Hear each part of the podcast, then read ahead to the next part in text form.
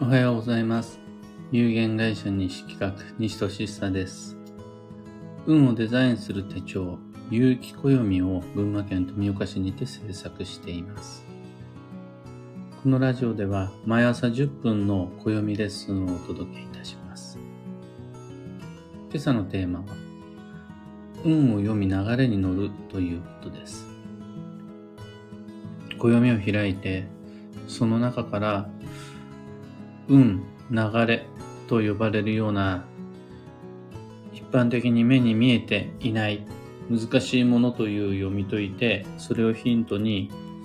流れに乗って順調に運よく進んでいくっていうのは具体的にどういうことなのか。おそらく皆さんとそこには意識のギャップがあるはずなので、こういうことなんだよというのをご紹介できればと思います。僕たちはこれといって特殊な才能や能力がなくても、当たり前のように、例えば気温などをヒントに寒くなってくれば、あ、冬だなぁと感じて、暖房を火入れたりとか、毛布引っ張り出してきたり、コートを羽織ったりしています。当たり前のように。で逆に暖かくなってくれば、誰からもそのことを教わらなくても、あ、春も春なんだなと思って、コートクリーニングに出したり、インテリアを逆にスッキリさせていったりしているはずです。もうすでにしていること。これが実は運を読むということになります。そこには霊感も直感も使っていないはずです。というか、霊感、直感、第六感などという特殊な才能にのみ頼っていたら、正しく運を読むことはできないはずなんです。あれ？そろそろこたつ出した方がいいかも、ピンときた。じゃなくて、目で見たり、耳で聞いたり、肌で温度を感じたりする中で、ああ、もうそろそろこたつだなっていうふうに思ってるはずなんです。たった一つの判断材料で出した答えというのは、鑑定の精度が低いという法則があるので、五感を働かせて、直感のみではなく、五感を使って感じた自然の方が、実は運を読む、流れを読むということにおいては、信頼できます。温度や湿度、また天候、風向きなどから季節っていう運を読み解くのはもう当たり前のように皆さんやっています。もう無自覚であったとしてもそこの鑑定精度は結構多くの方がもうかなり高いっていうふうに思います。ただ、それはできるんだけど今度そこから先が問題で運は読めたけど流れには乗れているのかっていうと人によって大きく違いが出てきて例えばこんな感じです。運の良い人というのは、寒いって震えてからストーブに火を入れることはしないです。カレンダーを見たり、空模様を見たり、肌感覚での温度っていうのを感じて、そこから寒くなる前に冬支度を始めます。だから、寒くなった時にはすでにもう暖かい生活が、生活が始まってる。寒くなる前にもう一枚羽織れてる。っていう感じなんです。もうそれはもう、占い師さん、未来を全部先読みできる占い師さんよりも、先に流れを予測し、季節の到来を予言して、ストーブだとか衣服だとか食べるものだとかっていうのを全部準備できちゃってる。ただこれ、あの、すごい有能な占い師さんであったとしても、寒くなるねっていうことは分かっているのに、まだ家が冬仕様になってないとか、暑くなるねっていうことが分かっているのに、まだ自分自身がその暑さに対応できる体になってないなんていうことは、よくある話で。うん運の世界においては、ただ未来を予言する、もしくは暦を読み解くっていうことだけではなくて、それを踏まえて流れに乗っていくという作業が絶対的に必要になります。だから、その、それぐらいその気になれば誰でもできる、誰でもやってるという感覚での運の先読みだけじゃなくて、で、そこからどういうふうに暮らしに温度、季節っていうのを取り入れていくかっていうセンスみたいなものも求められ問われることになります。とまあ、こんな例え話からもわかる通り、運というのは見えないもの、聞こえないもの、触れられないものというふうに思われがちですが、またその結果、それらを知るためには怪しい特殊能力っていうのを持ってないとわからない不思議世界なんであるっていうイメージの方が強いんですが、大きな誤解です。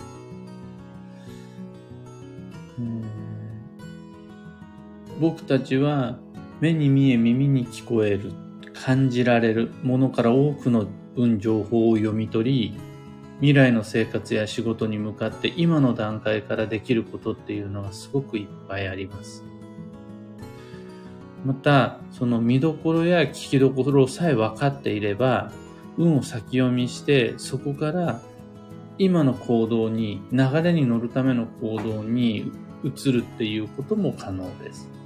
これ何が言いたいかっていうと、その結果、腕の良い鑑定士さんの話っていうのは意外とつまらないっていうやつです。あの、あれと同じです。親に昔勉強しろって言われませんでした。親は分かってるんですよね。勉強した方が今後の流れにおいて良いということ。でもね、そういうセリフってめっちゃつまんないんですよ。あのー僕たちがそこでエンタメ性であるとか刺激を感じるとするならば、親から何を言われると楽しいかっていうと、え新月の晩に、えっ、ー、と、朝露に濡れた、えー、月桂樹のわかめを摘んで、それを耳、水、水面に浮かべて、神経集中研ぎ澄ましなさい。そうすると未来が見えてきます。みたいな、そういうことに、こうグッとくる神秘性を感じるんですが実際の鑑定っていうのは早く寝なさい明日早起きするんだからなんですよ。つまんないんですよ、えー、10年先を見据えてもう今の段階から時代に適応するような様々なことをやりなさい。っていう言葉ってねつまんないんですよね。なんなら分かってるは言われなくてもっていう感じなんです。その、それ、すごい悩ましいところで、僕自身も、の、ちゃんと伝えたいっていう思いの中で、結局ね、つまんないこといっぱい言っちゃうんですよね。無理は禁物ですよであるとか、季節の変わり目は慎重にとか、大切な仕事っていうのは丁寧にやった方がいいし、人に嫌われるようなことは避けた方がいいよ。時間がかかることには時間をかけていかないと。頑張る前には準備段取りが必要だよみたいなことを言うんですよ。きっとね、多くの方っていうのは、東に行ってきなさい。そうすれば救われます。みたいなものに占いの神秘性と効能価値っていうのを見つけ出すはずなんですけど、そんなこと言ったことないですね。もうほんとつまらなくてすいませんっていう感じです。でも、運を読むっていうのはそういうことだったりします。そして、それらを踏まえて自分の未来と向き合えば、誰もがちゃんと運を読んで流れに乗ることが可能です。よく、その時になってみないとわかんないよっていうセリフを言う方がいらっしゃいますが、確かにそういう部分もあるものの、未来になってみなくてもわかることの方が実際には多いのがこの世界です。故に運の先読みというのは可能だし、そこから逆算して流れに乗っていくことっていうのも誰でもできます。というか、運が良い人はもうみんなやってます。試しに例題を出してみると、えー、皆さんに問います。今の仕事のやり方で10年後の収入は増えますか？もしくは減りますか？と、わかるはずなんですよね。占い師に聞かなくても。もしくは、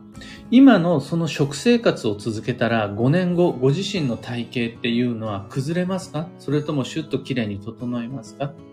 食生活だけで体調管理するっていうのはどうですか？そこにはウォーキングであるとかストレッチングは必要になりますか？なりませんか？今を基準に考えてみるとどうですか？ってなるとね、わかるはずなんですよね。で、多くの人はわかるんです。うんって。増えるね、増えないね。整うね、崩れるねってわかるんですが、じゃあ、どうしたらいいですかね？どうしたら風邪ひかないで済みますかね？どういう風にしたら今のスタイル維持できますかね？っていう流れに乗る行動に起こすっていうことになると大きな運の違いっていうのが出てきます。とまあここまで長々とお話ししたように運を読むという行為は比較的簡単というかもうすでに多くの方ができてしまっています。無意識にも読んじゃってます。読めないっていうことはないです。問題なのはそこからどういうふうに運を読み切った後、未来の絵図っていうのを書いて、自分でその未来っていうのをデザインし、運をデザインしていくのかっていうのがポイントになってきます。で、で、どうするか。というふうに、まあ、逆算していって、今の自分の行動に落とし込むことができるのかどうかっていうのがポイント。そこで動ける人っていうのが幸運と良縁につながっていくので、まあ、僕が感じるのは、暦を使う人でも、空を見上げる人でも、職場で人を観察する人でも、運を読む読まないっていうのはもう案外できちゃってるんで、そこに差はつかないので、それを踏まえて、その行動を起こすことができるかどうか。っていうんで、収入の差であるとか、良縁の差であるとか、健康の差っていうのが未来に行くほどに広がっていくのかなという印象でございます。今朝のお話はそんなところです。やっぱりね、やっぱりこの話つまらなかったですね。話をしながらもう薄々気づいてたんですが、つまんない話をしたなっていうふうに思います。が、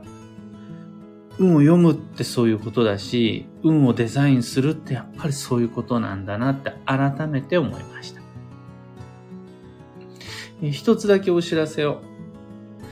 毎年5月の5日から有機暦先行予約限定セットのご注文受付が始まります。で、この場っていうのが毎年来年度新しい暦の表紙のお披露目になるんですが、この表紙が昨日、昨日完成しまして、細かいところまでデザインっていうのをしっかりと積み上げまして、えー、プリントアウトしたものが今手元にあるんですが、やっぱりだいぶいいです。表紙総選挙にて皆さんから多くのアイデアをいただいて、それ結構詰め込んで反映できたなというふうに、満足しております。5月の5日楽しみにお待ちください。で、まあ、この際の先行予約限定セットが、圧倒的に通常に暦をお買い求めいただくよりもお得なので、いつかそのうち買えばいいではなく、の5月の5日から8月8日までの期間限定販売なんですが、この機会っていうのをご利用さ。て本日2022年4月24日日曜日は助走の4月の20日目です。繁忙の5月までは残り12日となります。土曜は8日目となりました。もう丸々1週間が経って8日目。残り12日の季節の変わり目土曜シーズン、慎重に穏やかに参りましょう。今日の運勢は主導、中心となって導く。いろんなことを他人事気分でやらない、当事者意識を持って参加するっていうのが重要。幸運レシピはホルモン焼き。これ実は全然違く見えるんですが、おからとかぬか漬けでも大丈夫です。回転寿司へ行くならタコ、ホタルイカ、タイ、サワラ、魚介が美味しいシーズンになってまいりました。え今日は僕のもとに土曜保険として、カツオ、初ガツオが届い、届く予定です。いろいろな旬の魚介、生活に取り入れて参りましょう。うなぎのかば焼きよりは、それ以外の方がいいです。それでは今日もできることをできるだけ、西企画西俊久でした。いってらっしゃい。福田さんおはようございます。カバー写真の耳。ありがとうございます。うちの犬、ジューシーでございます。ちななおさん、おはようございます。きこさん、おはようございます。今日の放送も楽しかった。うん、私が有機暦が好きな理由が分かった気がします。うん、つまあ、つまらない。うん。えっ、ー、と、そうなんですよね。そこを、僕も実は楽しいんです。ただ、全然スピリチュアじゃないし、キャッチーじゃないし、有名占い師さんみたいに、こう盛り上げて、神秘的な語り口でみんなをワクワクさせることができないのが辛いなっていうふうに思ったりするんですが、僕はこの誰でも運をデザインできるんだ。もうしてるんだから、それをより効率的に行おうっていう感覚が実は過ごして、すごく楽しかったりします。というわけで皆様今日もご聴取ありがとうございました。